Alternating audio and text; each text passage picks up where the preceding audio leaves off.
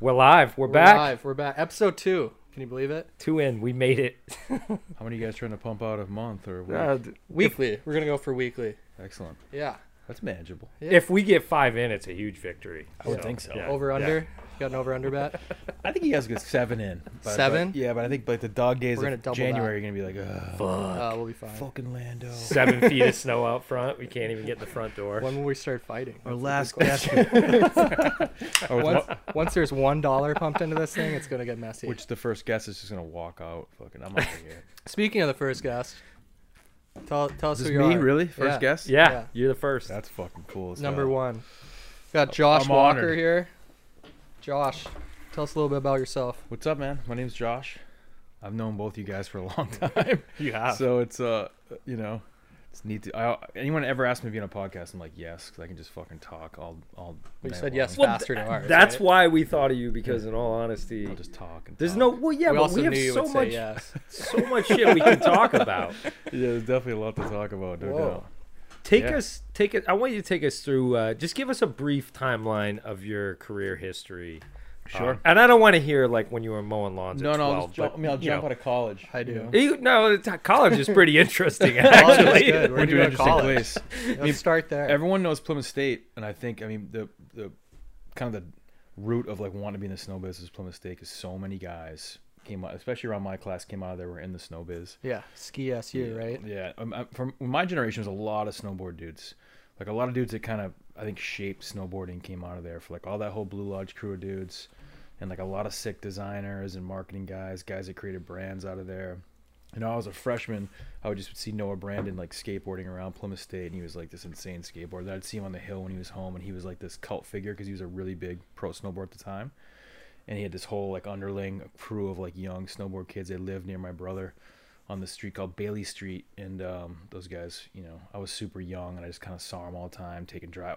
I'd actually pump gas at the Irving and I'd be pumping gas and they'd awesome. roll up like in their fucking souped out like S U Vs, all their boards, and they're like going to the Burton factory or going to Stowe and going shredding. I'm like, sweet, I'm pumping gas. I'm gonna go try to ski at fucking, go try to ski at night somewhere, you know. But yeah. um, it was cool to see that and see kids like that that were in college, like in that in the snow industry. And it was fucking rad because you'd see dudes that like you went to school with getting like full page ads and snowboard mags and shit. I thought that, that was is rad. It made it like tangible, you know. And, yeah. And, yeah. and there was just a lot of opportunity to be on the hill there, and it was super fun, super fun school. You know? Yeah. It was a shitty school when I was there to start, and then it became a better school academia wise. Now it's like a really good school, and I think a lot of kids still go there so they can get on the hill, which is cool. Right. Yeah. What did you go for? So I get on the hill. that was like good the, answer. No sugarcoating. They have a degree in that, right? Yeah. Yeah. I became a nerd, and I wrote in the paper, and, and fucking did a bunch of shit that was cool, and I had made a bunch of amazing lifetime friends. And you know, from there, I just I wanted to go skiing, so I bolted. I was you know pounding nails and working landscape construction, oh, and man. then I bolted to Breckenridge, and uh, with a bunch of my good friends, a bunch of Plymouth State dudes. All we all lived in like Peak nine in this big old oh, house. Sick. It was like um, super fun, like. Back then, you could Breckenridge was so different. Like you go over the backside of where we lived and like sneak back into like the P K parking lot. And it was, you know, my the first year they had a super pipe was that year, wow. and um, had an insane New Year's party and just shredded a ton. Everyone worked restaurant gigs. I worked in shops. I always worked in shops too when I was in Plymouth. Yeah, yeah. I was always around it, working shops, tuning skis, and, and all that kind of shit. You know, I pretty realized pretty quickly, like I wanted to be a really awesome skier, but I was never going to be a pro skier. and so we all want to be awesome then I was just skiers. like, all right, I just want to keep skiing. And then the next, I went home, worked my ass off. The next one, I went to Utah and skied some real hills and saw some real snowfall and yeah. had a bunch of serious heads and uh, eye-opening. The level of skiing in Little Cottonwood Canyon, it was just it's fucking, fucking sweet. Yeah, it was super eye-opening. So accessible too. It's crazy out there. And just the talent, like the fucking, you know, like Dan Withy, one of my favorite skiers I wound up sponsoring at Bern the later years, you know, I would just see him skiing. His style was so sick, and he was like a bartender at the sits at Alta, so you go up there and have beers and be like, you know, and at this point I think he had a couple of powder covers. So it was like, it's weird because skiing and snowboarding was so accessible back then. It, was, it hadn't really started to really blow up, but it was just kind of starting. Well, it was like the like, price of a lift ticket when you moved to Utah. Fuck, I think you could ski at Alta for like thirty bucks. Holy shit. Wow. Yeah. I got a pass at Snowbird for, I think it was like seven hundred bucks or six hundred bucks. And then There was another pass that year that was even cheaper, but it wasn't it wasn't Snowbird, it was something like else. It might have been a little more than that, might have been like eight hundred bucks. But like my first winter there, I had like one hundred three day th three days on my Snowbird pass and probably Whoa. another like forty days skiing Alta. Wow. That's pretty Just good. Skied a shitload. Lived in an apartment with no furniture. Do you work at like Target or something in Utah? I stocked shelves at night at Target. And uh, it was eye-opening. How much shit did you steal? I, is, I, it, is it true they make you bring your own red shirt to Target? They did. They make you go That's buy your red, own red shirt, at least when I was there. What? Yeah, seriously? Sure. Are you kidding me? Yeah, they, they don't, don't even give you a free shirts. shirt? Yeah. They wouldn't let you listen to music, so I would sneak headphones and they'd catch you. Wow. What the fuck are you doing? You can't listen to music. I was like stocking shelves at night, and I would fuck everything up. And I was oh like, oh, man, this job sucks. Then I would see, like, you know, Utah kids worked hard. There was a lot of kids that yeah. would go to high school all day long. And then stock shelves all night, and then go to high school next day. So oh, yeah. it was. Um, I wanted to get into a ski shop right away, so then I got a job at uh, Canyon Sports, the nice. base of okay. Big Cottonwood. Yeah, tuned skis there, and a bunch of ripping skiers there, and had a bunch of fun there. And then I was like, you know, getting to the point where I saw a couple guys get hurt really bad, and I'm like, one of them got hurt without insurance, and just oh. like, what the fuck is skiing? You know, like if you get hurt, it doesn't mean anything. And like, what in am there. I doing out here? Should I go get a job? And I got a chance to go work in the State House in Boston, and I worked as a legislative aide for the Republican leader at the time, this guy Framery from the South Shore. How does that transition work? It was horrible. It was like, horrible. Who'd you know at the State House to even get that it job? It was horrible. You know, I, I knew some people in and around there. My grandfather had been a rep way, way back in the day. Yeah. So, like, the Clarks and a bunch of guys still kind of knew him. Um, he was kind of a legendary guy when he was there. But I started as an aide, and I wrote a bill for a firefighter that actually had died Um, on the way to a training exercise, and his family wasn't getting any money for it. So I, I yeah. just wrote a bill. The whole other side, all the analyst side was all poli-sci guys, and I was like, you know, an English major, and I was an aide, but I wrote this bill. The leader liked it. He sent it over to the policy side. They tuned it up, and it became a, it helped them. It became an amendment, it became an M G L, and uh, the fit guy's family got paid, so they bounced me over to the analyst side. And then I was there for two and a half years as a policy analyst working on, I worked on the big environmental bomb bill that year, worked on a bunch of public service shit. And like, it was crazy because the R L O, Republican Leaders Office, was a small office, like small team. You'd be running up during full formal sessions, getting these bills, trying to figure out what they'd say. And then the whole leadership would come down and it'd all be sitting at a table, and you have to brief them all of, you know, what's going on with this bill, how to vote, because they're so busy and there's a million votes and they yeah. need help, you know, Cliff Notes kind of style. But it, yeah, yeah. you know, the lieutenant governor was a was a rep then, Scott Brown was a rep then. You know, I worked with Romney kids when he was running, and you know, so oh, for right. for governor, yeah. so I got to meet a lot of people, and it was it was like a second education there for sure. Yeah. And I was on path and took my LSAT, and I was going to go to Suffolk at night and on that whole path, and I just I had a friend Brian Connor whose wife worked at Leedom Helmets, and he said, you know, you should, you know, I was kind of losing it a little bit. Wearing a suit every day, they yelled at me if my hair yeah. wasn't too tight. Great world, great people, super but super intense world, and not for yeah. a lot of money either. Yeah. And um, you were about the tight pants even back then. Huh? I was just like, what? So I had a chance, and I went to go work for Leedom Helmets with this crazy guy, Dennis Leedom, and uh, yeah, never big, bro. never a big fan of the Leedom helmet, the product. I always thought it was wicked janky. It looked like a, like a, you know, like a Air Force pilot hat or some shit. Like There's the twenty-five-year-old Leedom helmets still rocking. I don't even know. I, I'm not even sure. I Google know one of those things. They, yeah, I mean, I'm my gonna, buddies yeah. would dress up like fucking uh, like Maverick and Goose for Halloween. They'd wear that shit. I mean, it looked like a, you know, but it, it was a super safe helmet. But I hated wearing it. And we made a couple models, and I was there for a while, learned the snow biz a little bit. These are like, yeah, these are like Storm ski race helmets. Yeah, not kinda, even. Right? I don't think they, even they... Made, they were not even race helmets. They were just like sort of like a cross. They're like, like they're like a geriatric. Uh, yeah, it looked like you could ride a scooter. Helmets around. Were so small back then. There was like two brands, right? So they, whatever they right. fucking made, if you wanted to wear a helmet, you'd have to make it. Dudes were wearing hockey helmets, and no one was wearing helmets. No, it wasn't until Sonny Bono and Kennedy died, right? Dude started hugging trees. Like, yeah, and then dude, I got off. ninety-seven or eight. I got my head split open by this girl snowboarding. Jesus. She hit me, and it split my head open. And I was like, my parents were like, you got to wear a ninety-seven? Helmet. ninety-seven? This was ninety-seven. Whoa. Yeah. How old are you? That, actually, this might have been, I was uh, twenty-two. Yeah, no, I was eighteen? Shit. I don't remember. I was twelve, I think, in ninety-seven. Well, how old are you? How old are you? I'm thirty-five. I just turned oh, geez, thirty-five. Not that old, dude. I'm almost ten years older than you. Yeah, yeah, I know you're old. It's fucked up. But I and so they were like, you got to buy a helmet. You need a helmet. So I got like a shitty like Pro-Tech or something. Yeah. It was because I was like, oh, this looks cool. It kind of looks like a skate looks helmet. Like a skate helmet, yeah. And it was so bad. I wore it three times. You would have thought I would have, you know, kept it on. And that was it. I didn't wear a helmet again. Yeah. Really, until I met you guys. So and it made was, you wear one. probably ten, it just wasn't cool. It was like nobody. Cool. Why the? Why we would you wear cool. a helmet? Made them cooler. But they know. were really. I mean, back for, then, for though, second, it, it was like cool. styrofoam, yeah. and there was like no padding. It was super cold. Yeah, I mean, those were skate helmets so. and Celta snow. Yeah. Yeah. Dennis got squeezed out of that gig, and then he approached me, and he's like, "I'm gonna start another helmet brand, and I want you to come do it with me." And I was like, "Dude, first of all, you're fucking crazy." He's an awesome dude. And then, uh, but I was like, you know, he dreamed big, and I was, I said, "Fuck it." I didn't want to work in the State House, and you know, we would meet in Boston. He showed me his business plan and what he wanted to do, and I came on as the first employee there, and as the marketing dude. And then this guy Adam Godwin came on as the third employee. And we built, we worked out of his barn with a wood stove, very similar to kind of how I started sixteen twenty. And and uh, we just were right place, right time. Wearing helmets, we made, we, we designed him with this guy Jonathan Baker, okay. out of uh, Oregon. Now he's got a really cool bag brand. Lando, have you seen his bag brand on Instagram? No. What is it? It's fucking super cool. I gotta give him a shout out. He does like all these super green. He's like an amazingly talented designer. Did a bunch of shit for we'll Cascade Lacrosse. Um, Yeah, next time this is gonna cost money. Remember okay, yeah. us. It's only Jonathan our second Baker. one. So anyway, I'll. I can't even. I can't remember a name enough to search for on Instagram, but um. Because he didn't pay for. He does now. all these crazy green recyclable bags for like grocery stuff and all, just up? all kinds of like rad bags. He, he made an amazing. It's like E D Q. Jonathan. E Q. Jonathan oh, here it Baker. is. Here it is. It's a uh, E Q P D gear. Yes, I see gear. it. Last bags. Yeah, and he makes. Oh, that's cool. Made an amazing mask. But anyway, this wow. is this guy's that's really cool. the guy behind how we grabbed so much market share. You know, brim. we tweaked it and we massaged it and everything, but like that brim design, it's iconic. You know, it was his. You know, he was a kayaker. He had that. He had that kayak helmet, and right. he did a different. You know, and, and he had this assistant, um, George Sawyer, who also is like this amazing artist up in Vermont. Now his Instagram is called Sawyer Made, and he makes these insane handmade chairs. It's like his family business. Okay, that's your second shameless plug. You only get three for well, these the guys. Whole could show. Be, okay. These guys could be sponsors.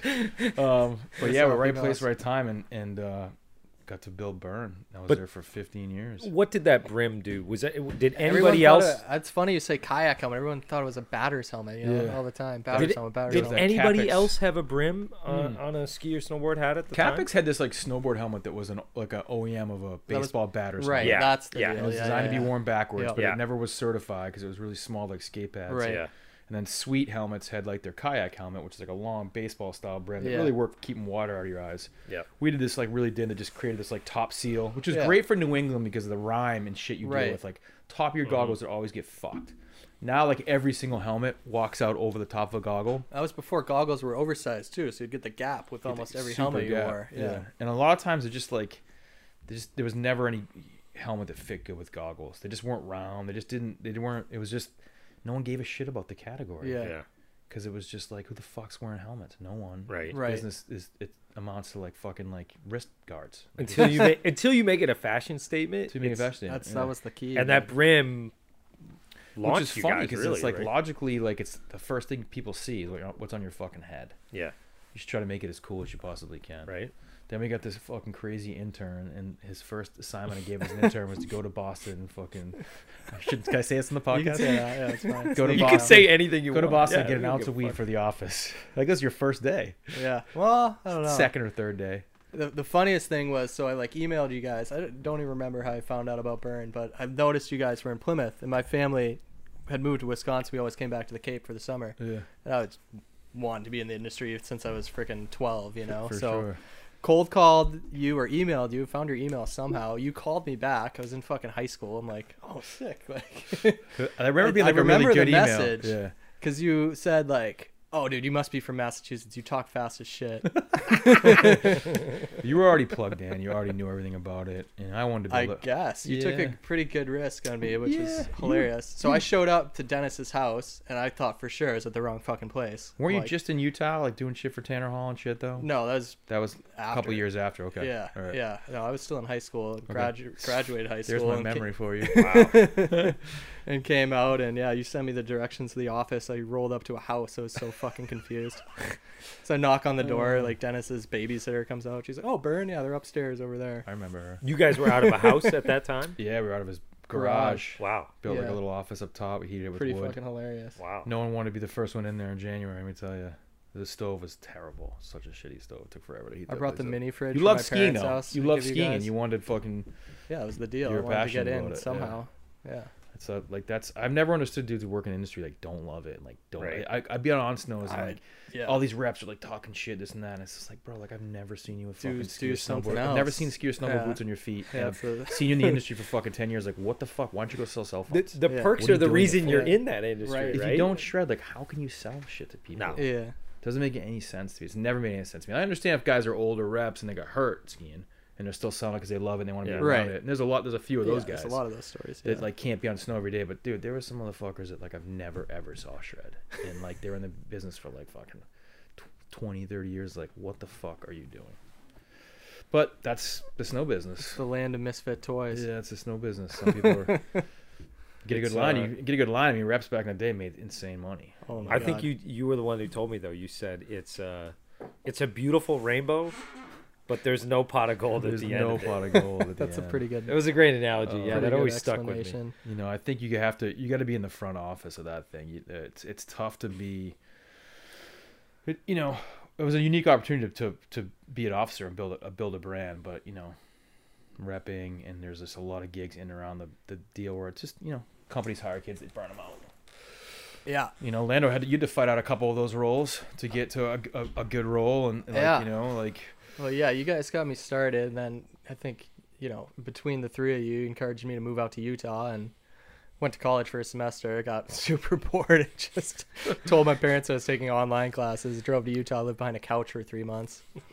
Skied a lot, though, right? Yeah, kept emailing you, asking, hey, Josh, can I make some money somehow? What can I do? To hire me? What can I do? I remember this. I remember this part of it. I launched your first Facebook page. Yeah.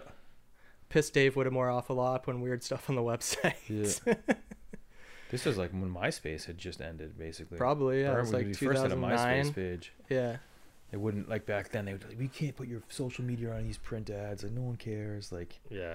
Ah, dude, yeah, you're right. Like you, it was, it you were probably one of the first like brand managers throwing social media on there.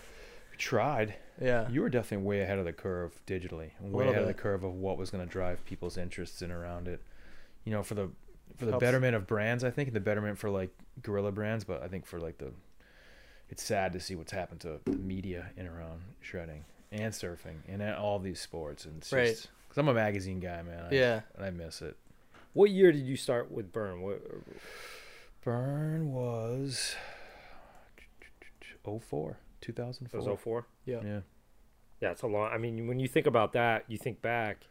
Really oh three. We didn't have Facebook then. We didn't have YouTube. It was MySpace was the first thing. Instagram wasn't right. even an idea. From MySpace to my place. Yeah. It was just like fucking best place to chase. You didn't chase. even have all my links back then. It was like yeah. it was, what was there? There was so just nothing. A really different world. There was a lot of print publications and there's a lot yeah. of events and there was a lot of shows. And the regional show schedule back then was fucking insane. It still is. For some reason. You know, it's a good world though. It's a healthy world. It's a good world. Guys, you know, they want to be outside. They want to be having fun. They, you know, they they're... most people are in it for the love of it. Like yeah. you mentioned, yeah. I think it. I think it. They pull some people in for the right reasons. The majority of people, right? It's people. unique. I don't know many other worlds. So, dude, what a strange world. And that's the whole thing too. Is like once you're in it, like it. Not not that it taints you, but like you. Yeah. No matter what, even if like. Even what I'm doing right now, like so much of it is pulled from like what cool. I think is cool, because like to be a good marketer in the action sports world, man, like you're marketing to like the coolest fucking seventeen to like twenty-two year old kids in the room. Yeah. Like it's the toughest, I think marketing in action sports is the right. toughest marketing yeah. role ever. You're not selling fucking Rolaids. You're not selling fucking yeah. tampons. Like you're trying That's to shit people don't need. You know, a zillion different brands right.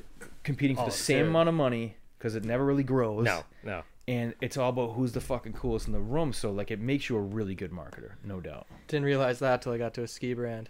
Helmet brand, few helmet brands. Carhartt, two brands. Ski yeah. brands. Woo!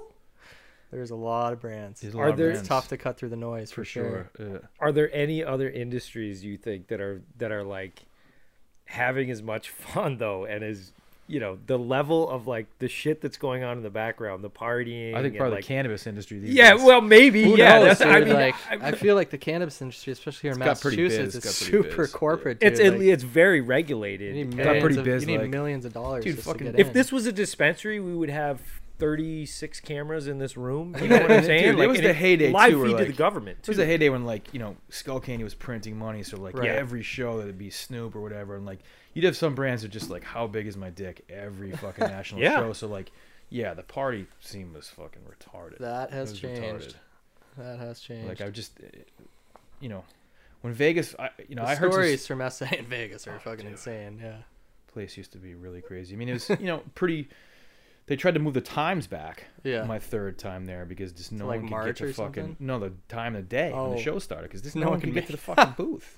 That's pretty good. Nobody ever. I my first S A A, I had meetings. You know, like first thing in the morning. And I would go, no one would go, no one would be there. And then it wouldn't be till noon that people would start showing up. And I For was real? like, what the fuck am I doing? I'm all hungover. No one's showing up to these meetings. And then like the second and third day of that, I was like, oh, I get it now. Like we made these, we all made these meetings, but nobody no is going to come it. to a meeting yeah. before noon. What's the drunkest you've ever been in a meeting? You ever have to leave no. a meeting because you're like I was sick? at, I went to this I had to meeting. Leave meetings like, oh my God, I got to go.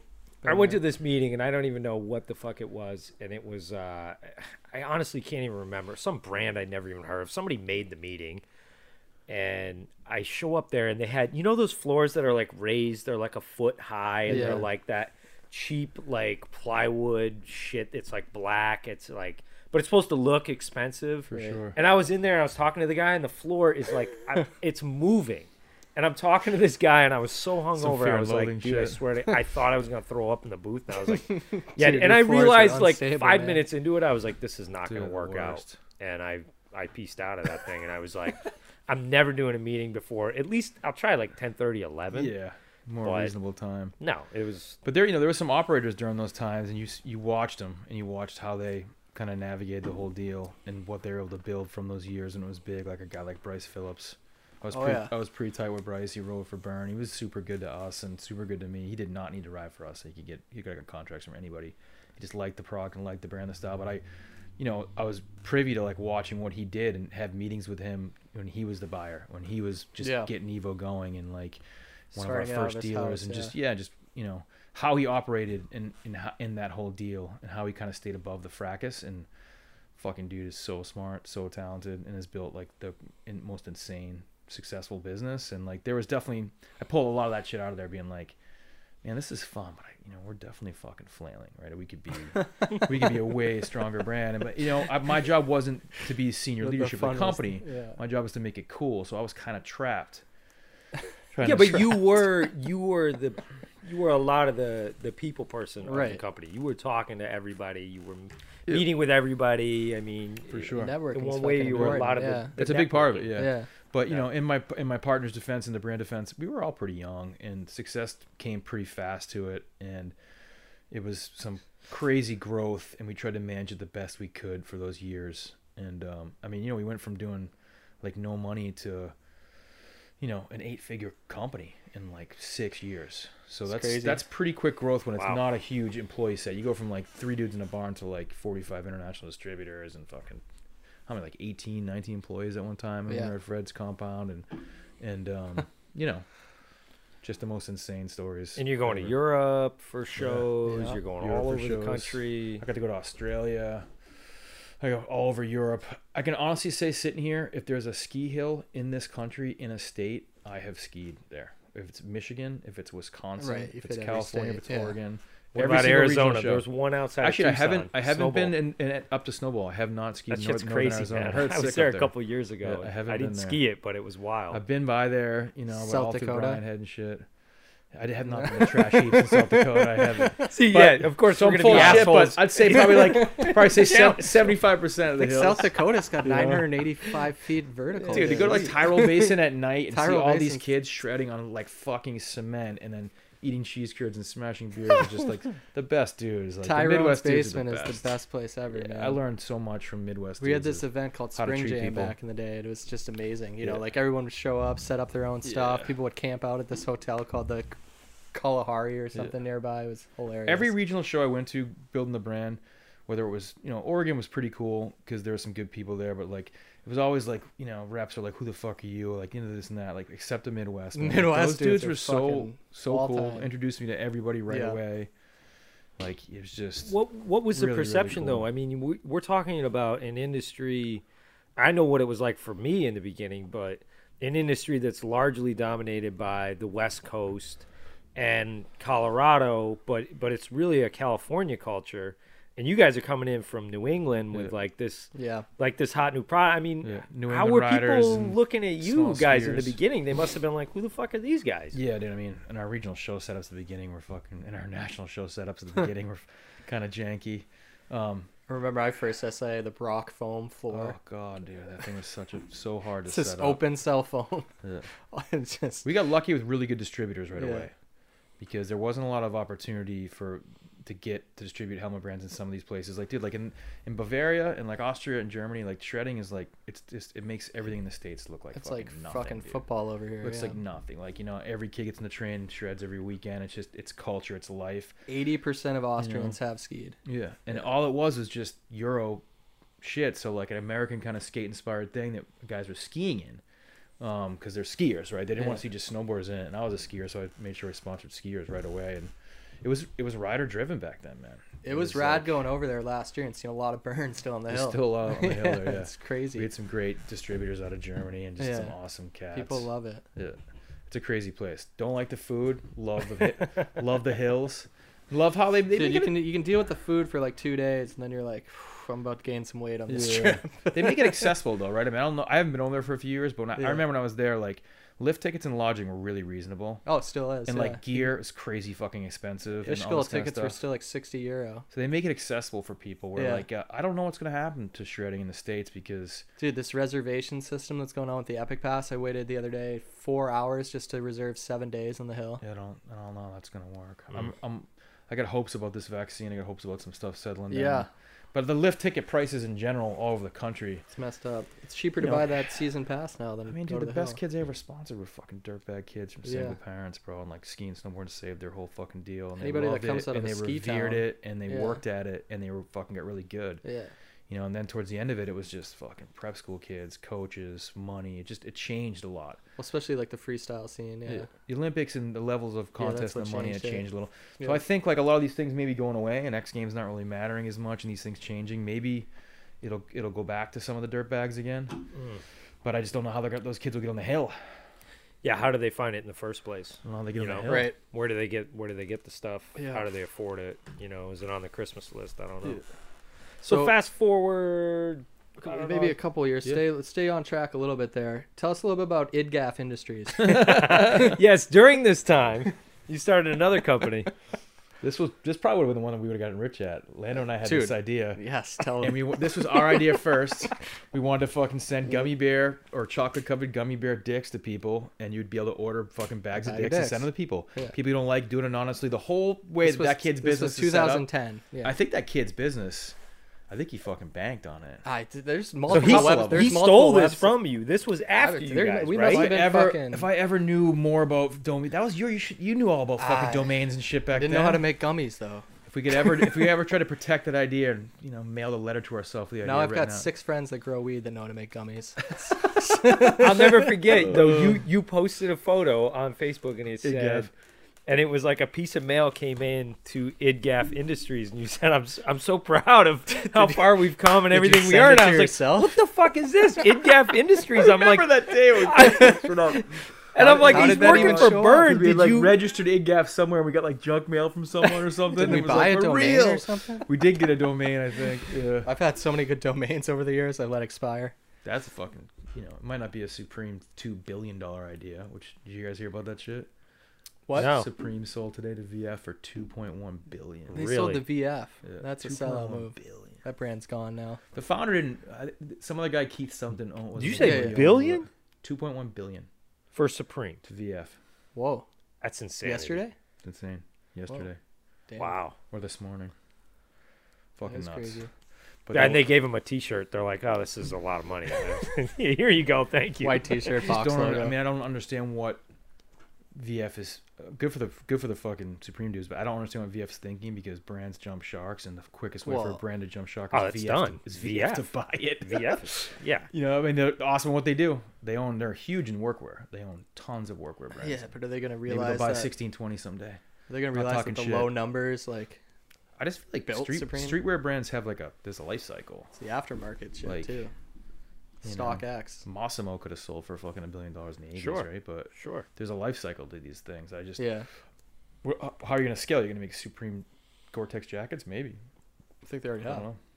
They probably do. They definitely already have them, right? Well, they did the, all the North Face stuff. They did all the North Face gloves. Sense, That's yeah. how that relationship's probably, probably with them. But hey, listen, my hat's off to those kids. Yeah, that brand's oh, yeah. not that old, right? Talk about riding into the sunset. That that's probably like I mean. that's around the same time as Bern, probably oh four, oh eight Wow, they never there. took on any outside like V C money. It was like internal friend money. One of the guys who has money, I guess, was a big venture dude, but it wasn't like officially was like V C money. Yeah, he's a homie. Hmm. So, so yeah. Bern evolution. Bern evolution. I started to see through, the yeah. I mean, when Lando then... when Lando left. To be honest with you, like that was it. Yeah, you got sad. I was like, I'm out of here. That was really sad. No, but it was actually eye-opening because some of the reasons why he said, listen, we were fighting so hard to sell direct at that time, him and I both. Yeah. And um, in defense of Bern, what they were th- what they were thinking is they really wanted to continue to support retailers more because everyone was kind of jumping ship, and they I think they were able to ride that for a few years, but we were just slow to digital. And um, I could see the writing on the wall in terms of how difficult the accessory category was going to be. Our snow numbers are already getting tougher. We built a pretty strong bike all brand. All those big brands would leverage us out. You know, yeah. everyone's making a helmet. It's tough. It's yeah. tough biz. And, um, you know, it was just I wanted to do some other stuff too. Like my left knee was affecting how much time on the hill. The kicking for me is I was in Europe, and Goodhart had lined up this insane trip all through the Arlberg and had like a couple pro shreds going with us, and photographer was coming. This whole deal was like ten days. Everything was booked and paid for. And I'd skied in um, Garmisch the first couple days when I got there. Sick. And I tweaked my knee again a little bit because my brace didn't show up in time. My ski bag was late. I was on someone else's skis, and I had to go home. Couldn't go on that trip. My knee was so bad. Then I had surgery like a month later, and that was kind of a wake up call for me. Like, I can't be the fucking fifty year old dude at an on snow fucking trying to sign a regional skier. Be like, yo, you're shredding. You want a helmet? Like, if that was me, I would. I think I would sailor dive out of a window. I had to figure out something else. You know. That not that, sucks. Yeah, I mean, not that there's anything wrong with yeah. that. If that's what guys no. want to do, you know. But like, I just I, I had to do something else, and um, you know, I've been friend with, friends with Ted for a long time at this point, and he was living in mainland China, and we'd see each other at the Munich shows, and I was always wearing Carhartt, always rocking workwear, and I just thought workwear was cool and some pieces and this and that. And he came back and he's like, "Man, you're always wearing Carhartt." And he's like, "Dude, our biggest customer is this giant German workwear brand," and like. North Face and all these brands will come to China and they'll bring yeah. like teams of twenty dudes yeah. and they'll spend all this money and they'll recreate the lines every year. And this brand's run by like a father and son, and it's fucking seventy-five percent of our deal. And they've been selling Whoa. the same pants for six years and it's Whoa. fucking smart biz, and no yeah. one's doing cool shit in the States. Huh. Didn't realize you that. You know, so that's a lot of a lot of the brain trust, a lot of the idea comes from my partner Ted, who's a super sharp guy, super smart, and he clawed his way up in that factory in China. And um, he was managing like half a billion turnover when he left. Like really, wow. really big brands making a lot of shit. And most of it was this German workwear brand. And like, dude, like workwear in the States was just crazy devalued. So we had this idea to try to start a workwear brand, and we identified like a white space where there was no real premium player in it. Um, so that's been my mission for the last almost five years now, four and a half years. Five years already? Four and a half years. Shit, dude. In the lab, like four years in the market. Yeah. You know, is the camera not working or something? For the second podcast, technical difficulties. It keeps turning off. Does it? Yeah. Is this? Wrong with it. Hopefully this is that's, still recording. Hopefully yeah. this is still yeah, recording. Yeah, yeah. The checking. computer, the computers are reliable. Yeah. But, but the, the ski industry is, the is like you know we're dude. Listen, I've heard some really good stories about the about this industry and like Con Con, the Concrete Show, Metal Con, Con all these shows. Like dude, like the, the working guys fucking go, and their shows are all still in Vegas when it co- comes back on. Yeah. So we're looking at trade shows right now. Oh, so we're dude. gonna bring back a little. I went we're gonna have to, a little. We're gonna bring back a little fun. So how is this different? When you first, you did you guys do any shows? You've done a few. You did what? American yeah, we did like Made? American Field. Yeah, American yeah. Field. Um, sorry, we did. We went. We went to like the P P E show in Indianapolis. And these like have to be the, way different than than like. Yeah, I mean, dude, the snow sports. It, but to be honest with you, bro, it's like twenty to fucking fifty year old dudes. Yeah. That fucking want to have fun at shows. Yeah. And want to buy cool new shit. And there's a lot of cool new shit and tools, right? And boots and yeah. vehicles and fucking excavators. Constantly changing. Not much in clothing, though. Yeah. Right. You know. Yeah, I mean the American Made move is perfect. Your timing was perfect, I think. Right when you know the Madman was putting some tariffs on some shit, and, and it, it, guys were starting to look at it. It made it difficult for us though because of uh, just contract manufacturing in the States. It got competitive for a little while. Right. But I listen, man. There's only you can only exploit human beings in societies for so long. They're gonna eventually rise up in places. That's why China's getting so expensive. So now it's like, you know, it's it's India, it's Pakistan, it's Bangladesh, it's Vietnam, it's Sub-Saharan Africa. Yeah. You know, I've I've had some meetings with some big workwear retailers, and they've thrown pairs of pants on the on the desk, and they've been like, I got this fucking pair of pants for eighteen bucks, and you're like, you pick it up and you're like, holy shit, these pants are actually kind of nice. Sick. Yeah. But like somewhere in that, human beings are being exploited. Sure. Right. That shit. Sewing's tough work, man. It's not. Yeah. Nothing gl- glorious about proletariat manufacturing jobs in the States, but we need them. Is it all in Massachusetts now? I'd say probably seventy-five percent of it's in Mass. Yeah, maybe a little a, bit less. We've got the history here with all yeah, the, you know, for sure, linen mills yeah. and shoe factories yeah. and. The, the state just took a big hit recently, where uh, Brooks Brothers just shut down. They had a big sewing outfit. I didn't realize they were here. Yeah, they had like five hundred sewers in Haverhill, that an old Lowe's building that they tricked all out, state of the art, like yeah. eat off the floors, amazing business, amazing people, and uh, so there's five hundred sewers in the wind. I mean, listen, like in and around Lawrence and Haverhill and, and places around here, there's a ton of sewing talent. Yeah, you know? So it's rad. It must have been hard though to get started with that at first. I mean, dude, you guys are like looking for. I've had, the funny thing is, I've had a ton of interns and, and people work for me, and it was mostly the guys that were better sewers huh. than the girls. They were just like, yeah, my mom does all the sewing. She's an amazing sewer, so mm. I never sewed anything. Yeah. But the guys were like, yeah, I was always pretty good at home ec, you know? And they were always like fucking out here sewing hats and shit. They yeah. would sew and sew for like days. Huh. We'd, we'd sew stuff for shows. Yeah. You tried to teach of... me how to sew hats once. I fucked it all up. Sewing's tough. It's not easy. Sewing's tough. It's like I... I I compare it to like a martial art. Looks easy. And literally when you're looking for fucking, when you're looking for like contract manufacturing, you're traveling around the country trying to find where this martial art's still practiced. Yeah. Yeah. And it's, it's cool. It's in practiced in like certain places, but yeah. it's, it's like, a, it's fucking. It's like a lost art too. It's I don't like, think there's... yeah, it's, if it wasn't for the federal government still making like military and shit have to be made here. Yeah. Like the laws that exist, you know, Berry compliancy and this kind of shit.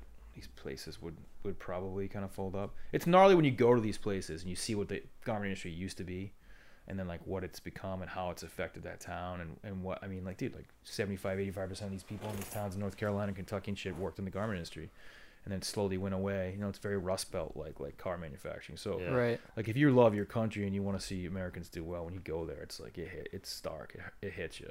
you yeah. Know? Yeah, for sure. We just want shit as cheap as we can get it over here, though. It's yeah. bummer. Yeah, can I get sixteen twenty at Walmart yet? Or dude, wait for that. I got the coolest thing. When you sell to V F, right? I think one of the coolest things that's happened to me in this whole deal is the president and C E O of Yeti Coolers came to see us in Haverhill. This dude, Matt Rentis, who's oh, an amazing sick. guy, and hung with us and took us to dinner. And how did he find you guys, first of all? I think he's just a guy who's out there who finds stuff under rocks or small brands that are doing cool shit. And like he's just really plugged in. He's super sharp and smart, and it's flattering that he that he noticed us. He probably and has a team of like six people searching the country. They're like, check this he's out. He's the man, dude. That's like, awesome. And, and That's he's cool. He stewarded that company through some tumultuous times and to a really strong I P O and a strong stock. And um, if you look at like what their S K U count is and what they do for revenue, they don't they're not selling a ton of shit. Yeah. They can reinvent stuff with colors better than like probably any brand. Yeah. But he said to they're me, they're selling a five gallon bucket for like what, fifty bucks dude, or something. It was yeah. brilliant. Pack it was like, it's like, oh, it's fucking teal and it I says that, Yeti on it. I have Everybody taped wants up on my it. wall from the catalog. It's a study in like, that is the ultimate marketing, to take a bucket and make it fucking that aspirational. A yeah. fucking bucket. Yeah. It's orange Genius. at Home Depot for three dollars. Yeah. That's they, you think you're a marketer? Fucking yeah. go make it. Go sell fucking twenty-five million dollars worth of buckets. Yeah. That's insane. Pretty impressive. Right? Like amazing. And he, you know, what he said to us, he says, you know, Walmart has fucked up the American consumer mentality. And I, one and of the true words have never really been spoken, because people just expect that, yo, I can get fucking a Russell Athletic fucking shirt for three bucks. And you're just like, because Walmart can make twenty-five, fifty cents on these things. And I've learned a lot of like pricing and margins in, in the rag game. I don't know that much. Ted is an expert. He's taught me a bunch to kind of understanding, but it definitely, everything in that whole store skews what people think the value, the ancillary cost of like getting that t-shirt in the store. It's in, like, yeah. it's just, it's so far out of whack that people just don't understand what value is now. Like, listen, it's great that these places exist. It's not, you know, a coincidence that they exist in places that where their poverty levels are high. Yeah. You know, and they have to exist, just yeah. like, you know, a dollar store, Dollar General. They're, yeah, it's just it is what it is, and it's it's one of those necessary things. But you know, everywhere. I used to do a lot of my Christmas shopping at Walmart when I was broke, because you walk in there and you get everyone's gifts for fucking fifty bucks, and everyone's stoked. There's a lot of sick do. shit in there, dude. You know, like I don't, I'm not blaming it, but the yeah, people's mentality is like it's Yeah, sorry, Roxanne. Yeah, this is what you're getting this year. It's really nice. Dude, from she loves Walmart. I mean, I don't think anyone hates it.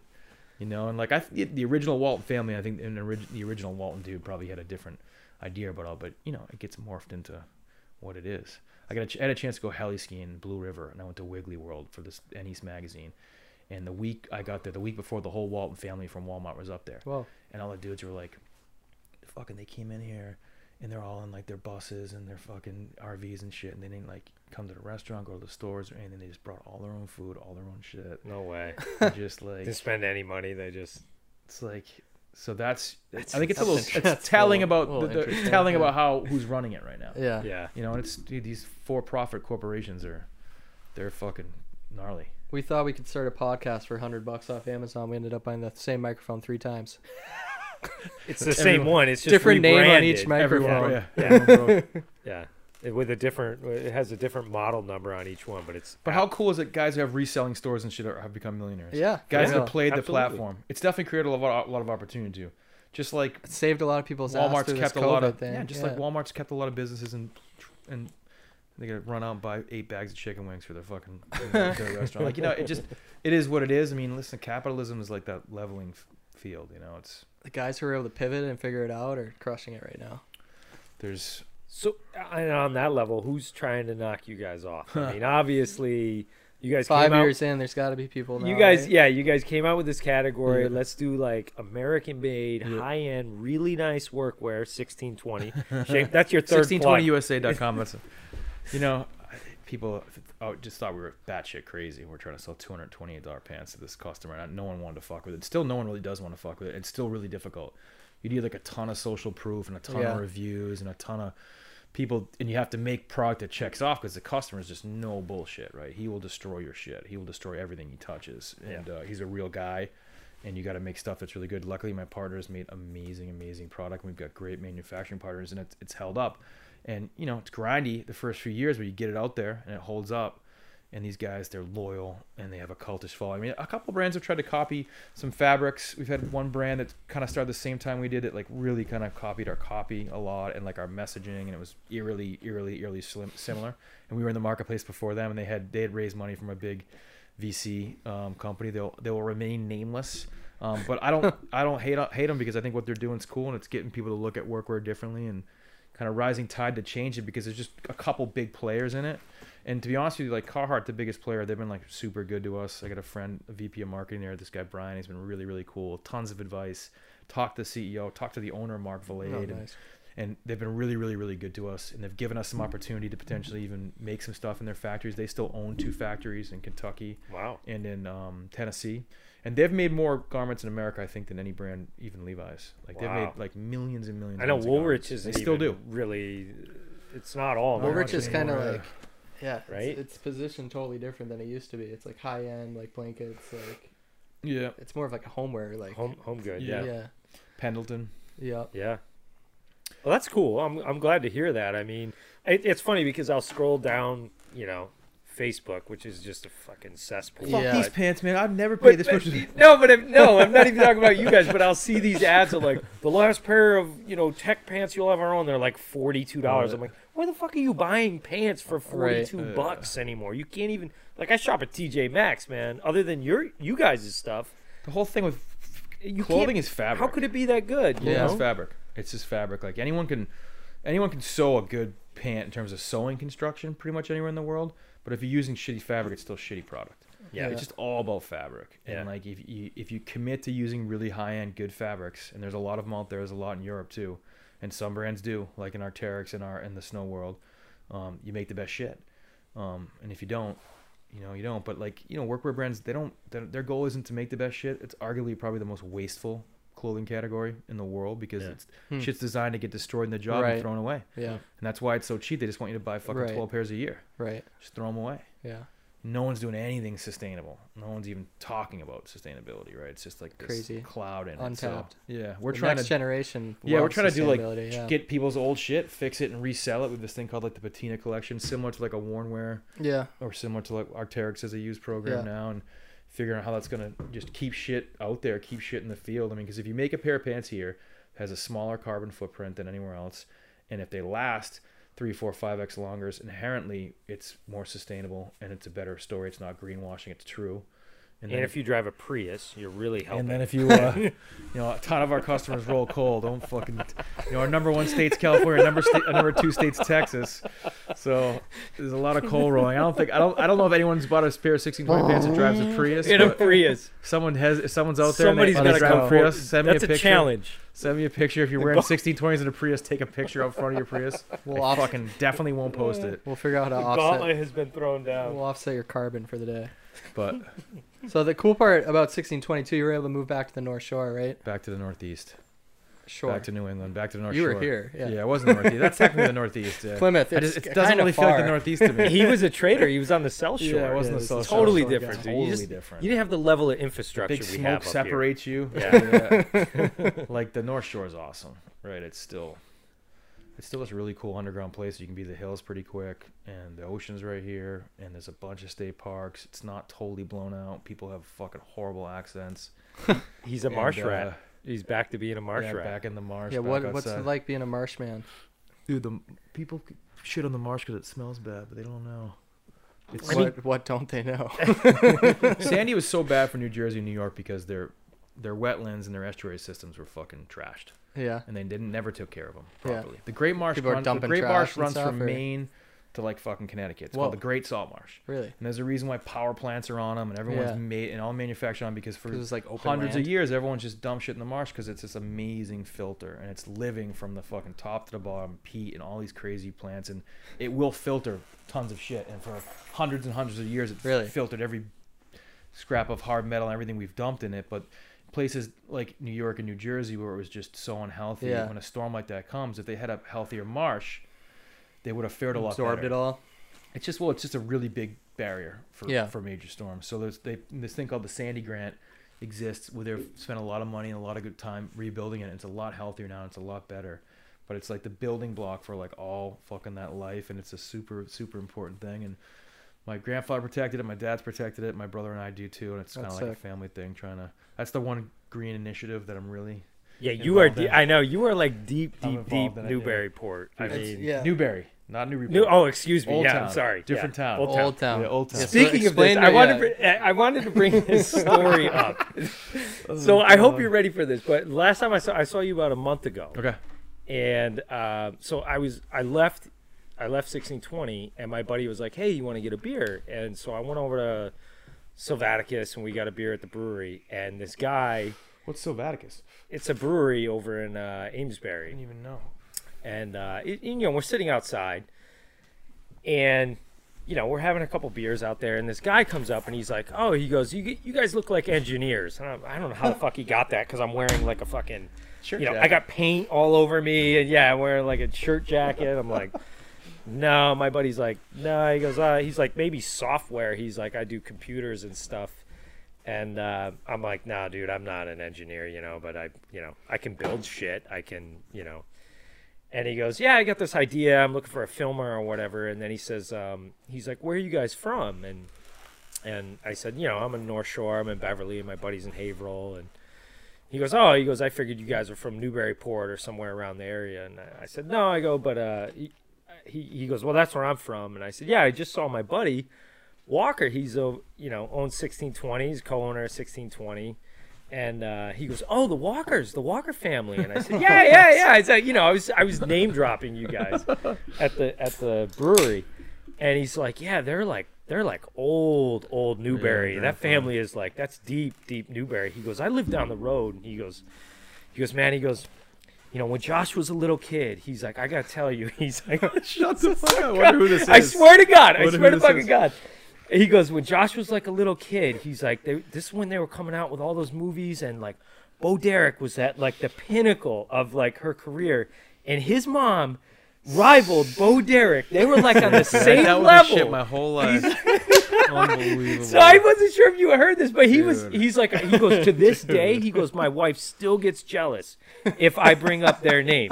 He's like, because he goes, she he said she was on the same level. I'm like, well, I don't even know, man. That was he said you were a little kid. But I so, always I always wondered when I was a kid, like, why the lifeguards always just hanging out? Like, we get a lot of attention at the beach. What's going on, man? Yeah. Why is everyone always trying to help my mom carry shit to the car? I just never really understood it. People are so friendly. And she, she was a superstar. I mean, she like back in the day, she actually went on a few dates with Bobby Orr. Wow. But wow. My, but my dad said, man, he swept her away. Nice. That's a funny story, yeah. Yeah, so, yeah, he's your neighbor. He lives down the road yeah. or something, so. Newbury's like just a little cow town. Newburyport is a legit city. Lots of commerce, lots of business. Has that place changed a lot, or has it always been like that? No, it's changed a lot. I they mean, said it was pretty rough in like the seventies, and oh, now yeah. it's yeah. Know, it's now it's like a mini. Whew. Now it's like a mini Newport. Like, yeah, I really compare it to like a mini Newport, Rhode Island. It's still growing it's fast. Almost fancier now. So many New York plates there now. So many Connecticut plates. It's ritzy driving through downtown Newburyport. Uh, lots of million dollar homes, and and uh, it's good for builders. It's good for local guys in the trades. It's overall, it's good for the area, money coming in there. Yeah. You know, for all the local businesses and stuff that are going to need it coming out of COVID for sure. Yeah. You know, but it's changed a shitload. I mean, when I grew up, the school bus would stop and it'd be at, stopping at farms, and right. kids would be running up still smelling like cow shit because they were taking care of the cows in the morning. That's like, that was multiple bus stops, and that's just... Now those, those farms like, have thirty-one million dollars, two million dollars homes on it. Yeah, right? And I was like two operating farms, one... You know, the Tender Crop Farms run by Matt, who's just an awesome, awesome guy, and he's keeping the dream alive. He could have sold his properties sure. and sold his farm, and he's not. And he's made a great business. He's a great guy and uh, employs a lot of people. You know, we used to golf with the one at uh, Evergreen, yeah. which they called Nevergreen, yeah. and it was amazing. It was like a little trailer yep. there, and they had all these bushes. You couldn't even find that. That was the clubhouse. Was the trailer, and I'll never forget. It was an old lady in there. I mean, she was like in her nineties.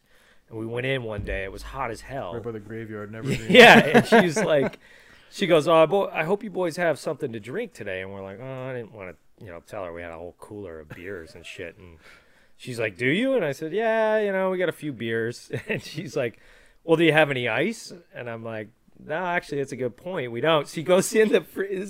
I shit you not. This is like her house. Yeah, she's freezer. watching. She's like watching Matlock in the living room. Pulls her whole ice tray out. Yeah, she yeah. goes in the freezer and takes her ice trays out and puts them in our cooler. Drops all the ice in it. It was amazing. It was twenty bucks. You got a golf cart and you got nine holes. Fun little course. And he's just absolutely mm. Evergreen. That's awesome. Mayhem. And then they sold it. It was the largest. Like two years. She died. R I P I mean, she was amazing. But. They uh, sold it. It was the, like one of the largest tracts of uh, buildable land yeah, in, bunch well, of shit going in Newburyport. Golf courses are, I mean, yeah. Millions. There's, millions. There's one up near Nashua that's going to sell out and become an Amazon warehouse. It's fucking so but sad. You guys feel it, though, because, I mean, listen, oh, right you support here. tons of small businesses, Babylon, what you do, and you have Absolutely. a lot of relationships in it. You know, Landrigan, you've seen what big business has done to the shit in around our industry that we love and yeah. how everything's changed. And, like, you know, it's I crazy. think, you know, hopefully you don't lose our fucking soul completely, because like you can't just make hamburgers and cut hair and fucking buy shit on Amazon. Like if, it just can't. That just can't be what we do as a the, country. The, you know, the whole like, COVID situation made it brutally clear that this country's ran by corporations. They're powerful. Yep. Super powerful. You yep. know, and had a, a little peek into that in my time in politics and how lobbying really works. Oh and, yeah, dude. And um, yeah, it's eye opening. And like you know, we could do better than that, man. There's so much cool shit. Small business is what made is what is cool. Built this country. Yeah. It's what.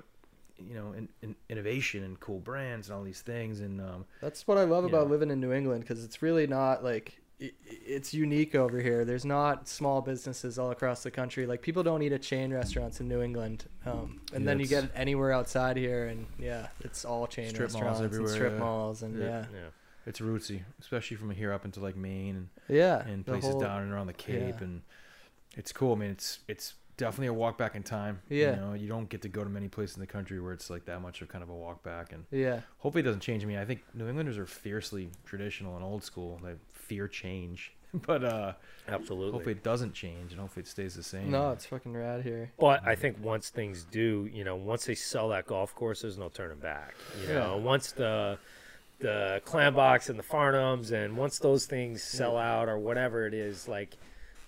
Like it, it took so long. There wasn't even a seafood stand in this entire town. People oh. are like, "Is the ocean here?" Yeah, it's it's literally three blocks. You walk yeah. out of this office, you can see right. the ocean. Uh, but there's the real estate is so expensive. There's no there's no place to eat yeah. up here. These are yeah. multi-million dollar houses, yeah. you know. So it's kind of hard to turn back once those things are. That's gone. true. Then older generations want want to sell out, check out, move to northern Maine, and yeah, and that's what I mean. What's crazy about it is it's the population center of like New York and New Jersey, and how really how really close it is to us. Yeah, And with COVID and with this exodus, and yeah. I got friends who send real, sell real estate in Maine, sell real estate in New Hampshire, and like, you know, Vermont, these, yeah, it's insane. It's just bigger business, bigger economy, scales of economy, so they have more access to being able to move and properties and second homes and all this stuff. So it will change because a lot of Mid-Atlantic is gonna is coming to the northeast of New England. Right. Yeah. And uh, I, you know, I've ton, all my best friends are from there, and you know, there's the sticks in Jersey are pretty similar in some places, but it's Somewhat, just, yeah. it's gonna change.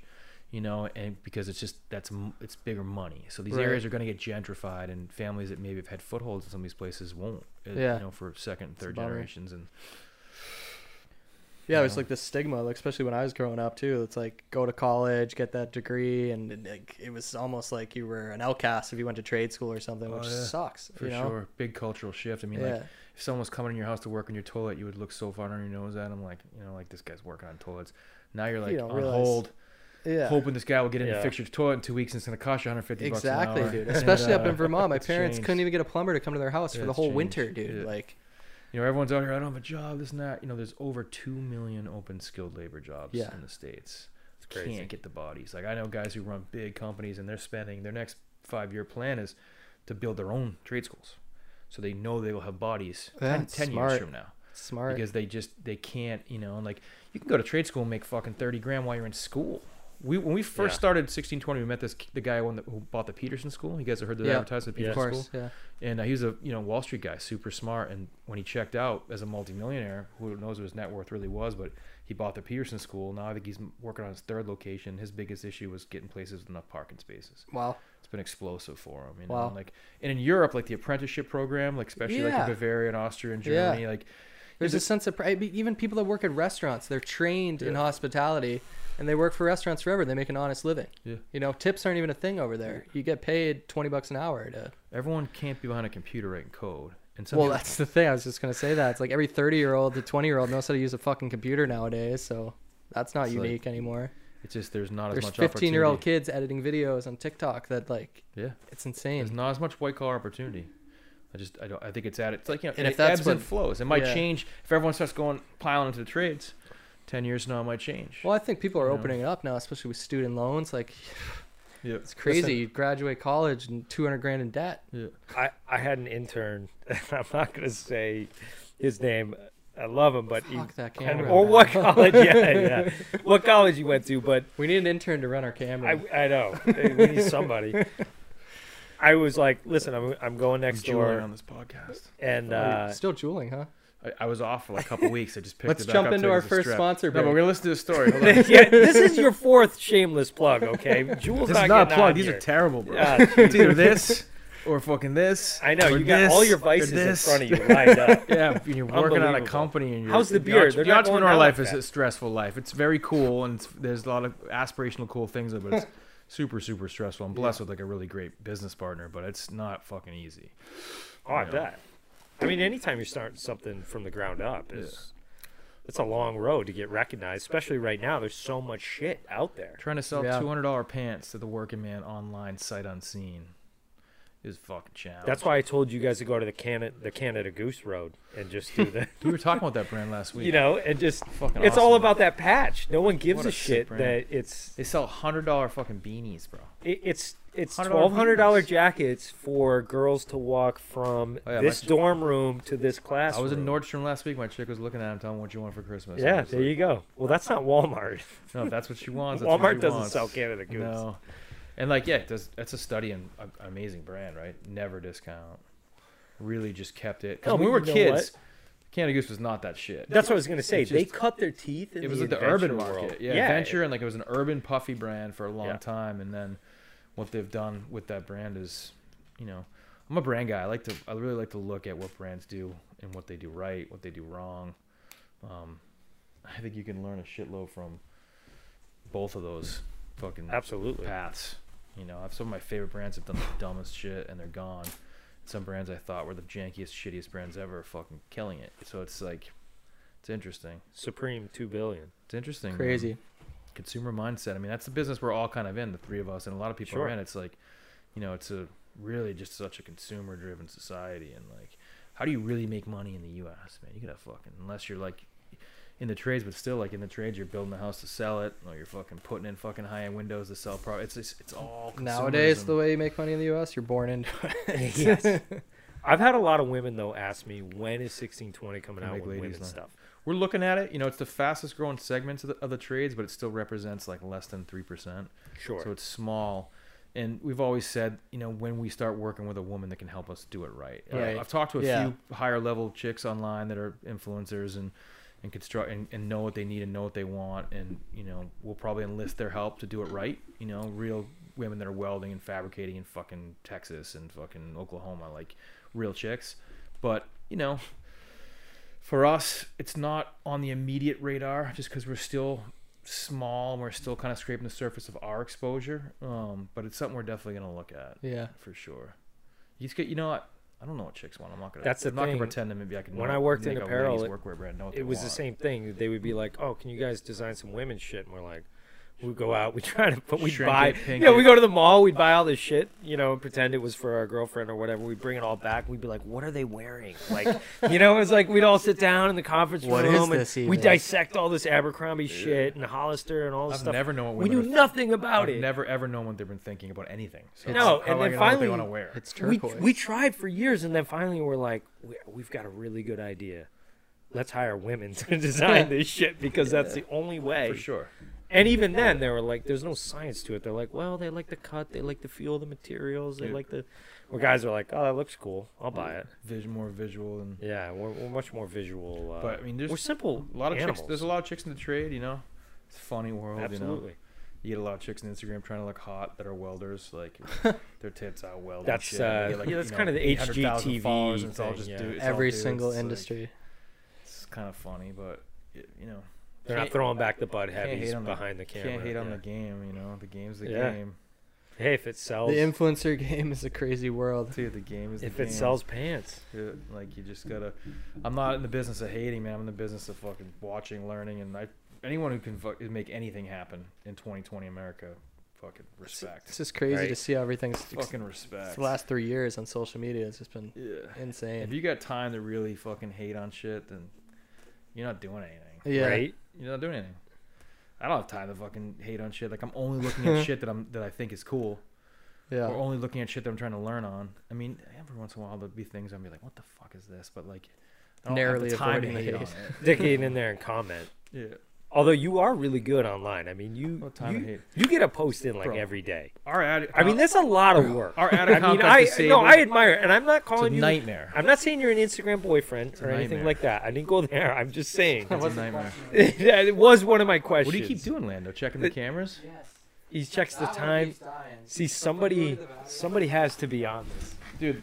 No, this is it, Instagram's a nightmare. Like, listen, my they disabled our they disabled our, our ad account. Only podcast. They disabled our ad account last week. Yeah, and you know we spend a considerable amount of money advertising on social. We found a little a vein that kind of works well for us. Yeah, and they um, they disabled our. Um, is your camera dead?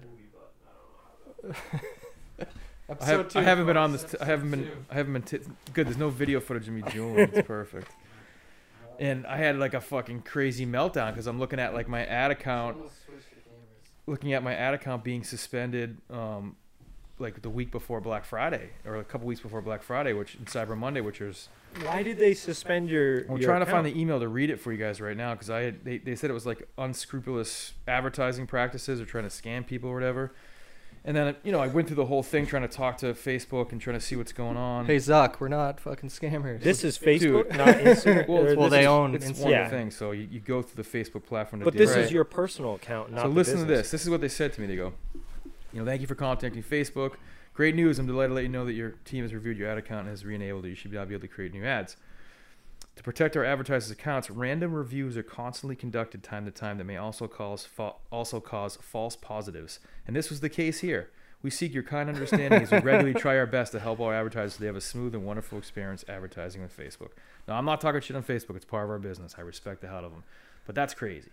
That yeah. being a false positive COVID test on your ad account, it's shut down. I mean, we definitely lost money that night. And then if, if they weren't able to turn it back on quick, we, you know, we could be in a bad spot. And then it makes you realize, like, you're, you know, if you're a digital brand, like you are in, not even like indebted, but like, like they run you. But this yeah. is, and that's the problem though that I've always said is you don't you don't own that. We have no, we're not entitled to any of that. The yeah. only thing you have is your website. But they're good at what they that. do. Like, listen, that machine and how it finds your customer and how it gets them on your shit to buy your shit. That's theirs. They know everything about everyone. But like, yeah. they're good at what they do. Yeah. yeah.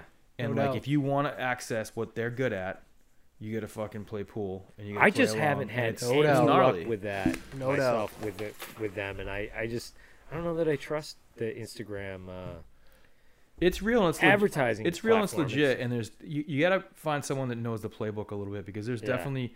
You got to set the deck a little bit for yourself. You'll never really find the way. Like, we, we were able to set it a little bit with some people. Yeah. Um, we're going to try to find, like, this next level of people right now. I've been putting out R F Ps and talking. Are you actually them. talking to legitimate people there? Is Le that no. Well, we've talked to Facebook teams. We've talked to Instagram teams. We've been, like, involved like, in conversations with guys that are trying to ramp you and do this stuff. Like, once yeah. you spend a certain amount of money, you pop in that radar and they'll Getting talk to you. Manager, yeah. They'll help you, but it's more about senior level agencies that know the playbook that right. can really ramp D T C yeah. brands, and right. they're out there and they're expensive, and you have to be a certain brand and look a certain way and do a certain amount of business for them to be able to talk to you. We're just getting to that spot where we start to have some of these conversations, and it's interesting. It's interesting, and it's a learning experience. And um, you know, there are brands that do insane revenues through just that platform alone. You know, we're talking like thirty X R O I. On fucking hundred thousand dollar a month spends, right? I mean, this, these their brands that just fucking print cash off that thing. So it makes that money worth it. Yeah, it's it's a learning thing, and we're just trying to figure it all out. And a ton of respect for it. It's you know, it's scary, it's creepy. Like you know, I'm part of it. I'm way in it, and then like, it seeps into your personal life big time too. And like everyone likes to get a bunch of likes, and it's a, it, play, it preys on our fucking our weakest emotions, like that vanity, that dopamine shit. hit you get every yeah, time. It's yeah, it's a supercharged fucking vanity shit. So. I'm just trying to keep it positive, and then I'm just trying to make fucking sixteen twenty look sick. It's, you know, it's try, I'm trying to like walk through those two lines. Well, this stuff it, is good. You know, I get I, I get a lot of guys all the time. They're like, oh yeah, what are you sixteen twenties? Oh, you got all kinds of money, and I'm like, yeah. You know, that's the first thing I go. I was like, well, what? You broke? Yeah, you're just jealous, bro. What? You have I think no it's the money? Funniest thing everyone dudes going so online being like, first I would never, I'm, I would never buy that pant. Like, I don't know who you think you're selling to, and like this and that's like, so like, you really want to go online and call out yourself yeah. as being a broke ass? Like, chicks are looking at this shit, bro. Like, and then, but then you see the trucks they drive. Like, you're really gonna claim poverty? You just yeah, fucking right? dropped two hundred bucks at the fucking ninety-nine last night drinking pictures. Spending like, seven hundred bucks a month. So that's always truck, my first yeah. play with them is I'm like, oh yeah, it's a big deal, you know, but. But, you know, at the end of the day, I went through a million pairs of different clothes and shit, and would always take my, my old shit and then ruin it and really throw it out, which yeah. was ridiculous. You're hard on your shit. You're definitely working in it. Yeah, yeah. But, you know, I, I think, but also, you know, if you get on the discount or whatever, it's like a hundred bucks for Dude, a pair of pants. It's not that much more than you're gonna buying. Wind up, yeah, and you're gonna wind up spending. Like, listen, if you simplify, it feels better need, paying full you know, price for it. You though. need like fucking six, yes. you need like six, seven pairs of pants for a couple years. Keep them good. You don't need a whole lot more than no. that. Sometimes you even need less, you know. And you know, I, I was I've been super fortunate to kind of have started this brand and built it with uh, photographer Brian Evans. I think he's you know. kind of unsung hero. He's a member of the company, but like, dude, he's just he can make shit look super sick. We can walk. That's important. We can walk into a parking lot, and a dude can be like fucking on a wet saw cutting brick, and he he'll make it look fun. And he shoots all sick. your stuff, right? I, I try to get him to show my stuff. I mean, he's Most a big time dude yeah. who works with big. Yeah, he does great clients. work. He helped us out at Burn too. That's a key part of Burn. Yeah, it's all the imagery, dude, man. He's been awesome to me, and my goal is that you know his ownership in the company some at some point is a is a payoff for him. And that's, nice. You know, like I, there's a lot of people that, you know, a lot of friends and family that have invested too. Like, and I'm nice. not on this mission just for myself. I'm on this mission for the people that are a part of it. And there's sure. a, a lot of people that I care about that are a part of it. And Brian's one of them. And he's just, it's wild to get to work with him because I just, you know, unless he didn't believe in what we're doing and and and wanted to be a part of it and support it, we wouldn't get a chance to really work with a guy like that. Berkey's been awesome too. Yep. Matt Berkowitz from from previous Fisher days. He's super talented as well. And and um. You know, a couple great videographers. Adam McCallion sends great shit for us. John O'Callahan. Content um, is king. Yeah. You know, like...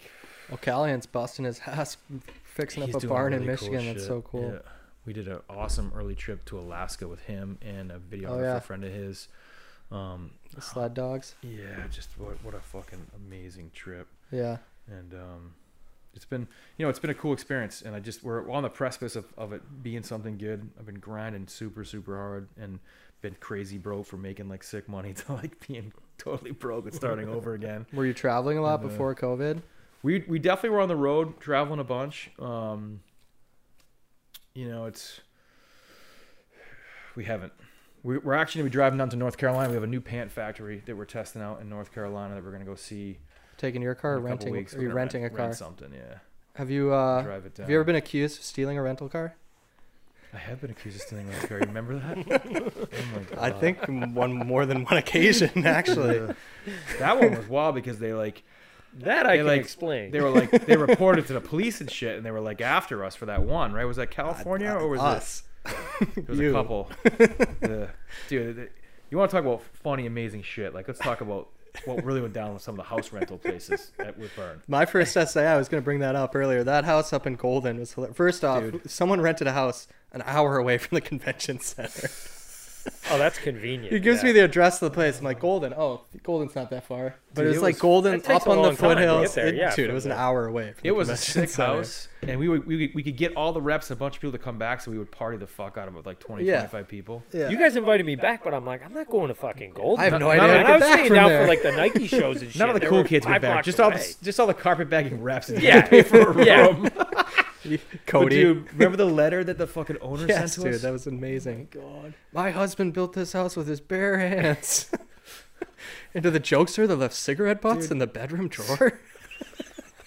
How much marijuana did you smoke? We found marijuana in five bedrooms. Can we have that back, dude? That was insane. I remember Vegas houses. No one cares because they're so used right. to their houses getting trashed. Yeah. That was so good though. It starts out, my husband built this house with his bare hands. I remember that story. We, we the draft up a response, like, we left the weed for you. We think you'd want it. Like, yeah, you're welcome. You're welcome.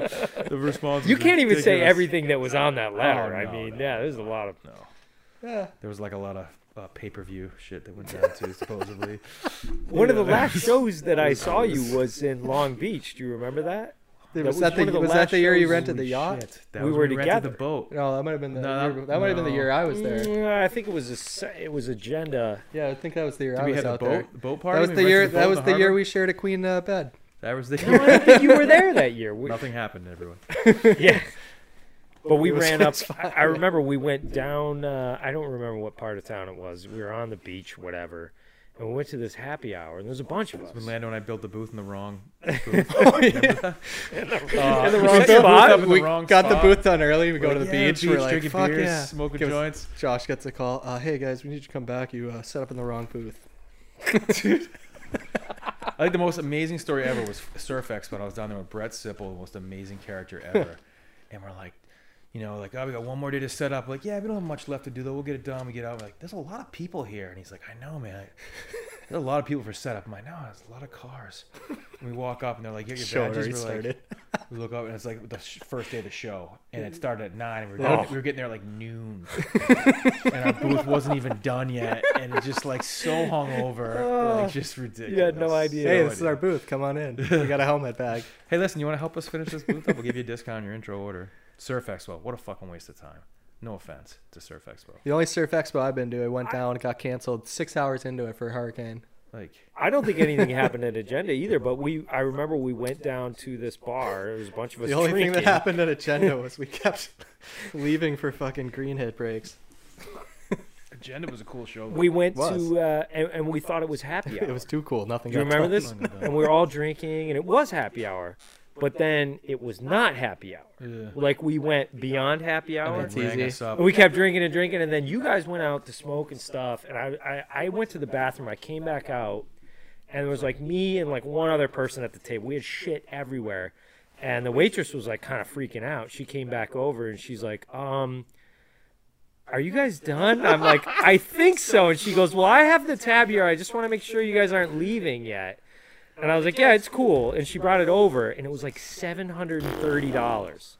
And I was like, holy shit. I didn't put that and I'm like, card. Hold on. That's what I said. I go, did. Hold on. I can't take care of this, but I know someone that can. So then I went and found you out front. And I was like, dude, you got to go back in there. Oh, God. Well, last couple years, man. We, Thank yeah, God you had that. I definitely you know. rang up the last few years, man. That was good. Burn did not set me up for responsibly expense reporting. I used to just print out my credit card statement and highlight the ones I wanted to be paid back for. Exactly. It was loose. I mean, it was money to burn. We're just going to give it to Uncle Sam if we didn't spend it anyway. We should have been spending way more on marketing budget in those years. But was there were some good, you know, good years in Vegas where we took the whole team out and did a bunch of rad shit to like, took the whole team out to the Spearmint Rhino. We had our buddy Cody Stammers who flew out to almost every dinner. What a fucking dirtbag, Cody. What a fucking dirtbag. It's free are. dinner hunter. God, like clockwork. I was looking through my phone the other day. I was pictured trip from San Francisco. You know, we're chilling. We're at Dutour. I remember that. Cody's there. Cody was there. Dude. What was he doing? He, he just flew in. That was a good Dutour. San Fran Dutour was sick. And they had the dirt bike jumps right yeah. by that whole setup. That was my first trip to California. Awesome. It was fucking sweet. That was an awesome trip. Double Dragon. Double Dragon. Ryan, what a fucking good kid. You know, yeah, we I, I feel bad that the young generation the don't, they might not really get to access the way it was, but maybe they'll access it in a different way. I mean, I think they're a different generation too, but I, I don't want, I don't know what the industry's like anymore. Lander knows better than I am, but and I can't sit here and be like, oh, the golden days and all that bullshit. But it was like, the golden days. There was some fucking, different. It was a sick business when it was printing money and everyone was doing good yeah. and it was fun. It's, yeah, now it's weird. It's printing money again all of a sudden and Good. who knows what's gonna happen Good. but everyone's hungry to get outside. That's you for know those sure. years Bablo where you booked the magazine fucking front to back with tons of ads and people paid on time. Yeah. Those were good years. Yeah, and then at oh, the listen, end no one ever paid on people time. Paid. Okay. A couple people. Maybe V F. That was about it. Oh, uh, you know, God bless Shouts them. out.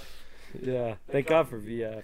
But I miss those years and I miss the snow biz. It's definitely made me who I am. And I, I think it makes good marketers and I think it makes good salespeople.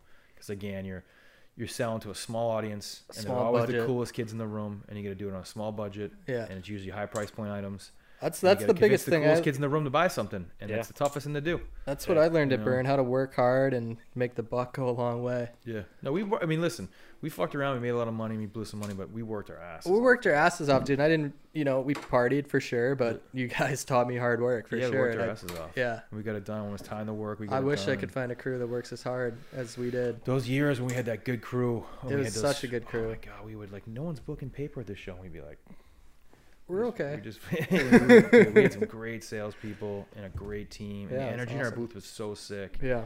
You know, everyone wanted to for be a helmet company. Yeah. Are you fun. still skiing? You said you're not, but I've, you know, last, I've seen you in the past few years. Listen, last times. year... was the first year I haven't skied in probably twenty-five years. You didn't ski at all last year? I didn't ski once. Makes sense. Wow. That's up. I was super busy. I had a couple chances to go. Got cut off short, too. I was just trying to get my knee in a good spot. I was going to spring ski a little bit. My knee's in a good spot now. I got to find, like, a really good brace. If you guys know anyone or give me a pro deal on, like, a really good brace. I need a really good brace. I'm rocking, like, a big asterisk. Jay needs a brace. Fucking. Maybe that'll be our first sponsor. Maybe, like, brace hook me up with a brace. Maybe we get Ace bandages. We know a lot of fucking beat up people. Yeah. I need a good brace. I want to ski again. I miss it a ton. But Don Joy hit us. You know, it's also, like, how many fucking times can I really go fucking ski cannon? How many yeah. times can I really point it down that fucking run? I've tried to get you up Gary's to Jay. Gary's run, dude. Some, tried to get you up to Jay. Jay's five hours away. And same thing. Like, you know, like when I came I back from Utah, man, I was a pass holder there for six years. And God bless everyone up there. They do. Steve's the man. And I love that hill. But, like, how many times can I fucking traverse out to the fucking dip? I just, I, I, I got a little spoiled on it. Yeah. Because I got to shred everywhere. Right. Yeah. And then, like, of when course. you spend a lot of time, like, in the fucking Arlberg, Berkey you told don't me really that want to I... come home and shred a ton in New no. England. It's tough to be motivated. Absolutely. You get spoiled when it hurts. Quick. If it didn't hurt, it would be a totally different thing. But for me, it hurt. It hurts. You know, like, I'm just, dude, I've, I had one hundred plus days in the snow for, like, fucking twenty years. Like, and, and skiing and just charging and, like, everything on one side of my body for a long time. Lando knew, like, I couldn't even go up the stairs. And I've had to, I worked my ass off now to get to a spot where, like, I can do shit and it doesn't hurt and things are good. But I've had a couple surgeries and, you know, you get old. Fucking get old, Bablo. The shit w- hurts. I don't even want to ride I'm with you anymore old. because every time I do, this guy literally, he gets off the lift and he just fucking points it. the, and it's like, I'll go it, literally as fast as I can, but you can't go that fast on a snowboard. He's fast, on skis. Right? And he's, yeah. he's at the bottom. He's like, literally, you know, he's had a half a beer in the bar already. But that's I'm just getting down there. Jay is quick. That's the skiing, though. That's, that's why I want to go skiing. That's why I want to go skiing with you again. Yeah, so I, I mean, that's what I loved about skiing was, man, the fucking the speed and the power of. Our crew is so fast, dude. It's so fun. And the cannon crew is, I mean, that's, that's the best. Kind of why I don't really ski because I don't know if I can gear it down a little? Dude, the, the time I went with you two years ago, you, you were not speed. gearing it down. I was not gearing it down. I can't. We had a good day. The snow was good. So it's down. all or nothing, man. I only know I only have one gear when I ski. I, I, I feel the I, same way. When I start yeah. going, it's, I just I don't. It's you just know. not fun. Yeah, it's just I don't know if I. I think I. I think I'd fucking eat shit and get hurt if I tried to gear it down. Yeah, maybe. But I don't know. But you know, I, I've skied a lot, a lot of days, and I, at one point in my life, I skied at a, at a good level, and it's yeah. just a you know, listen, man, there's a whole nother level. Pro shreds to like a good level of recreation skiing, and I think I was at a good level of recreation. Yeah, the skiing. Pro shreds too. You don't realize. I mean, these guys are fucking obsessed with working out, dude. Like, yeah, now they are. Yeah, yeah. The guys that are serious about it, and like you know, and you, even even like Tanner back in the day, dude. Like, you know, he was partying, but he was also riding his fucking stationary bike three hours a day, dude. Like going, Animal. like lapping like fucking Tower Three in the upper circ with a kid like Parker Cook. You yeah. realize really quick that right. you suck. Yeah, and Parker Cook's the man. Yeah. And like I accepted that a long time you ago. know and, and like yeah he was a sponsored skier and he's sick and he's an underground skier in Little Cottonwood Canyon, yeah but like in, and no offense to Parker Cook, like you compare him to some some dudes that are skiing at a high level in Europe, and it's like another like it's just it's superhuman level of fucking shredding. The Euros are crazy. Grew, the Euros are fearless. If Parker grew up skiing in fucking yeah you know the French Alps, he had ski at that level too. He's an amazing athlete. Yeah, and and like, so it's just like these levels. It's where you ski, it's where you grow, it's where you snowboard. Yeah, you know, and and. It's wild. The difference is the guys in Europe, they learn the mountains, they learn safety. Like those guys are like mountain guides before they become pro shreds. Yeah, because like, all their friends fucking die growing up and shit. Yeah, you know, like they're they're around a lot of death in the mountains. It's tradition too, you know. It's passed I, down. I think kids in the States see it too, and kids get hurt in the mountains, but it's not, it's not like, you know, someone gets fucked up in Montana, someone gets fucked up in Jackson, or fucked up in California, and I've lost friends in in those mountains. Yeah, but you know. The European kids, like, you know, they never see their friend again because they just they disappear. Right. Yeah. In, in the mountains, the mountain eats them, and you never yeah, ever crazy find them there. again. You know, it's just a it's a way bigger, different world. You know, so I think they have a different respect for it because it's also like they don't. Sometimes they probably don't even like go looking for them. You know, like they do to a point, but like there's only so much you can do. Yeah. Especially when weather's around. You know, the yeah. fucking mountains just tower over everything in North America. It's just like fucking spires, massive, just insane. Yeah, know? Not as high, but like it's crazy. You get into these valley towns and you ride a tram up and then yeah. you're just in the midst of it, dude. Yeah, it's insane. It's wild. Yeah, I mean, the vertical is different, right? Because it's just the way that they're built and like yeah compared to like the fourteen thousand foot mountains in Colorado. Yeah, you're definitely sick. Not like sucking wind like you are in Colorado, right. But you're like you but know, the exposure, six thousand like feet vertical drop to get back yeah, to town. The exposure and shit is just like this spire. Shred all day or hungover from the day before. Like, oh, get wild. me down, yeah, dude. Wild yeah. places. Scary places. Uh, yeah, you've been way into surfing. What do you say? Surfing, yeah. What's to, what's the scene like here? It's good to be bad at a sport. Try to get better at it. It's still bad. Humbling. I'm still not good. No. Ten I'm, years I'm later, like, you know, how long you've been surfing? Intermediate to like slightly better than intermediate. About ten years. That takes some patience. It's the most. It's the hardest sport. It makes golf look easy. It's so difficult. It's so challenging. Golf is easy. Like I could take any dude I know that's a ripping it's not that easy. snowboarder and put him on a surfboard and, and put him on a wave and they will shred it. Yeah. Really? Anyone, Westcott, any of these guys, like, and Seth's a good surfer, but, like, you take these guys, you put them on a board. The surfing's all about getting in the spot to, to be able to really catch the wave, catch the wave at the right time, being able to deal with, like, the ocean, being able to deal with the ocean temps, knowing where to go, knowing winds. There's, like, so, all these crazy other intangibles that are just beyond even riding on the wave. Yeah. That, that's, like, that takes the longest. I, I just, I just went for the first time in uh, January yeah. with Travis Moore oh, in, nice. Puerto in Puerto Rico. Nice. Yeah, so I was down in Rincon. Did he bring you on a big day? He's uh, of course, yeah. you know him. So he's like, he's from New England. He's, he's fine. He yeah, fucking put him, him out on. there. So he's literally putting me out here with this guy who's like, you know, se semi-pro surfer. Yeah, Travis can surf. And the guy's like, Travis put me out with one of his instructors. Oh, one of his instructors. I've never been in my life. He tried to take me out on a Hampton Beach day after it snowed two feet. And I think Dunphy was like, he's like, dude, if you've never surfed before, today is not the day to learn to surf. Dunphy's a good That's man. what he said. And I was Dunphy's like, all right, Dunphy, I, I, I admire he's that. I admire the honesty. It. So so finally I'm down in Puerto Rico. I have no excuses. And he says, you know, so he gives me one of his guys and he says, Trav, he goes, the sets are really bad today. Like there's a storm off off coast. And he's like, you, you sure you want him to go out? And he's like, ah, it'll be fine. It'll be fine. So we get down to the spot. We get down to domes. Yeah. And it's just like, I don't even, I don't know all the terminology, but these waves are breaking like super fast. And it's just, just total fucking rip. And, and it starts raining.